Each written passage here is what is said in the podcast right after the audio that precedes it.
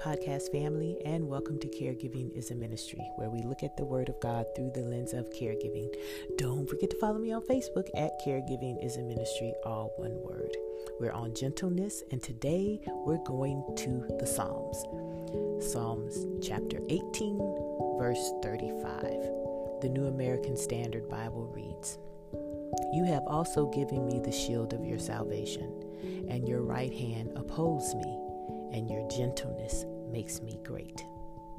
If you have um, a Bible that has a commentary or an introduction of the chapters that you're getting ready to read, you will discover that this chapter, chapter eighteen, was um, written by David and then was sent to the choir director to be sung. Little factoid here, Asaph, and I may be pronouncing his name incorrectly, but it's A S A P H, Asaph, was the very first choir director in the Bible. If you do your research on him, you'll learn um, that he comes from a line of musicians. And so throughout the Psalms, you will find his name written and um, him being able to do the composition for the scripture that David has um, written down. Isn't that neat? Anyhow, I digress.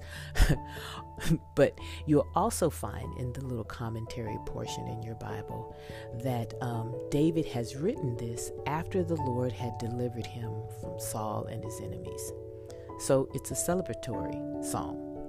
Versus, you know, some of some of David's psalms are like, "Okay, Lord, how long is this going to be?" This one is not that. This helps us understand the language in today's verse. David begins the stanza, because it's supposed to be a song, with um, identifying where his salvation is from, from God, right? And he uses the imagery that a soldier would use because he equates salvation with the shield. Now, if we slip on over to the New Testament, remember Paul uses the imagery of a shield for faith. Both images are to point us to God as our protector, as our strength, a shield. Does a shield not protect us from the enemy? Speaking in a practical sense, right? You hold it, it's we use it to hold as a barrier, you know, to to to put a barrier between us and whatever is being thrown to harm us. It will hit that barrier, that shield, right, and bounce off. David is suggesting his protection from God is like a shield. God shielded him from being destroyed by his enemies. Does God not do that for us today? I can't hear you. Yes, he does. God, through his Son, our Savior, upon our acceptance of him, forms a shield around us. The blood of Jesus covers us and protects us from eternal death, which is separation from God. We are shielded from the enemy. Remember now, he has to ask God for permission to sift us like wheat. We're just not out in the open, and the enemy can do to us whatever he wants. He now has to ask permission. We are shielded from him. The first is of God's strength, as David identified as his, the, well, the second verse, I should say, the second sentence in the in the stanza is David identifying as his hand upholds him. Have you ever fallen down? When someone normally comes in and you needed assistance, you fall down, and usually someone comes, they normally will extend their hand to you, and you normally are reaching your hand up, right? And then their hand grabs you and pulls you to safety. And then once you're steady on your feet, they let go. However, when God extends his hands to us, he grabs us and brings us up, but he doesn't let go. He's still there holding us. That's the upholding, because it's continual. And then the last sentence I will say, or verse in the stanza, is God's gentleness makes us great. Isn't that an interesting suggestion? Our God, by his being gentle, we become great?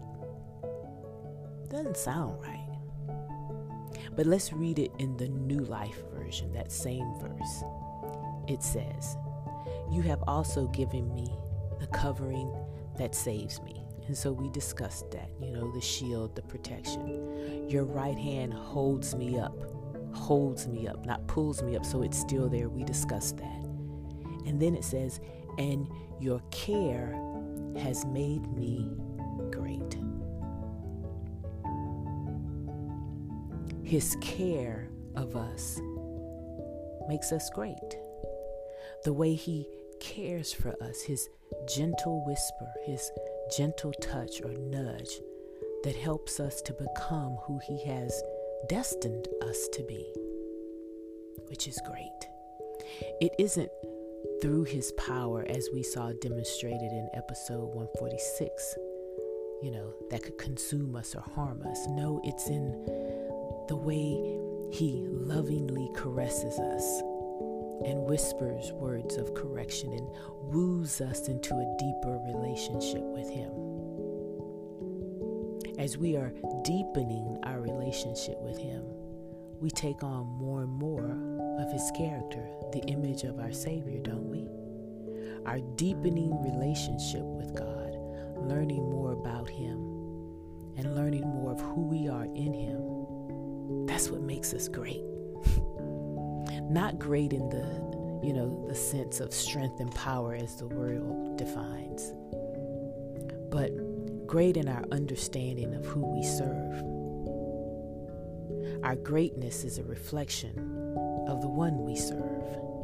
Now, David, you know, probably uses the term great after coming out of battle and, you know, God delivering him from his enemies, because after this, David was made king. But does not the word of God tell us that we are co-heirs with Jesus? Hallelujah. So, yeah, we're great. This is a great les- lesson to me on how we are to cultivate deep relationships with others, or deeper relationships with others, by being gentle, to be intentional with our words when offering correction, to be mindful of the other person's feelings, and to try and to gain a perspective of where they are. You don't give a first grader a nuclear science book, right? At least not right up the bat.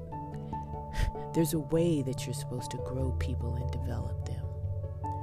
God has shown it done, that it can be done through a, de- a gentle touch and sincere concern for the, for the other person. As a caregiver, your touch must be gentle. Your words must be kind. As my mother progressed in her disease, she went from being able to take a bath on her own to needing some assistance, right?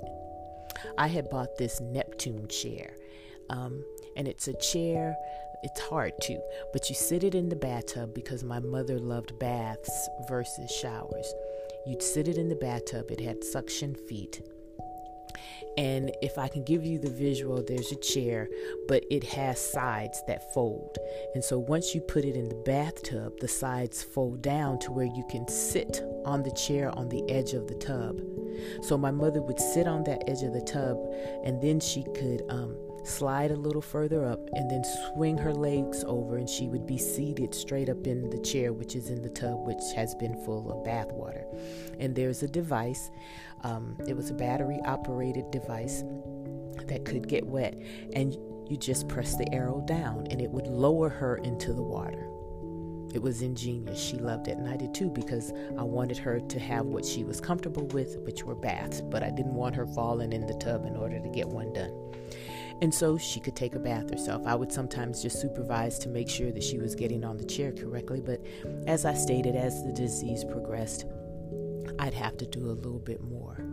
But as I would bathe her, my touch was gentle, and we'd be chit-chatting and doing whatever and whatever. I'd allow her to bathe herself with what she could do first, and then after that, I would like get her back in other areas. But then after a while, I, I just basically did everything. But once she became bedridden, then I'd have to, I had to figure out how to give her a bath without not soaking the entire bed and the sheets to go with it, which took me about three times to get my rhythm down. But when it would come for bath time for her, when she was bedridden, I put music on.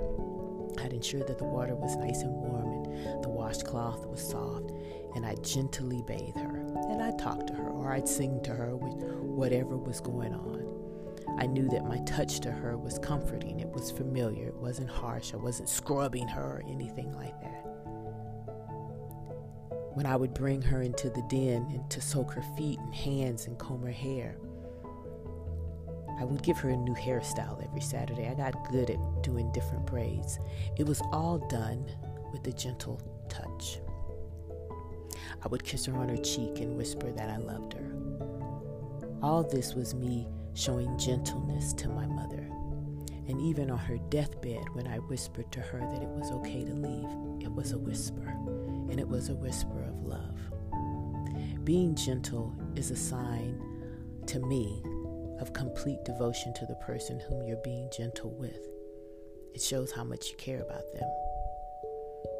And God demonstrates just how much He cares about us by how gentle He is with us, with you. So therefore, you are to be gentle with your loved one because you care about them. It doesn't matter whether they can see you, whether they can hear you, whether you think they can feel you or not. You do it anyway. You be gentle and whisper words of love in their ear and stroke their hand. Kiss their hand if you need to, but you do it anyway. Hearts and minds clear. Let's go before the throne. Gentle Savior, Holy God, thank you so much for this study, for instructing us how to become more and more like you, for being our ultimate example of how to be gentle. For you withhold your anger from, from us. You withhold your wrath, your power, your strength, and you do it because you love us.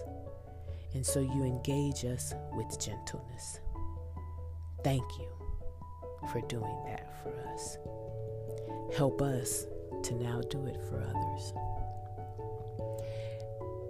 others. Help us to realize that there's no need for us to be in fear because we are protected by your salvation, that you are holding on to us, that we don't have to worry about falling or failing. That this season of caregiving, we've got this because you've got us. Help us to walk in that authority of you, knowing that because you've placed this responsibility on us, then that means that you've given us the ability to do it, that you won't leave us, but you'll be right here. And then as you continue to minister to us each and every day, speaking gentle words of what to do, how to take care, what, what doctors to use, what salve to use, that your greatness is shown in us. And although we may be co-heirs with Jesus, help us to always be humble before you, our mighty God. We love you and we praise you. Thank you for being good to us. In Jesus' name we pray. Amen. Now go and minister the act of caregiving in the name of Jesus.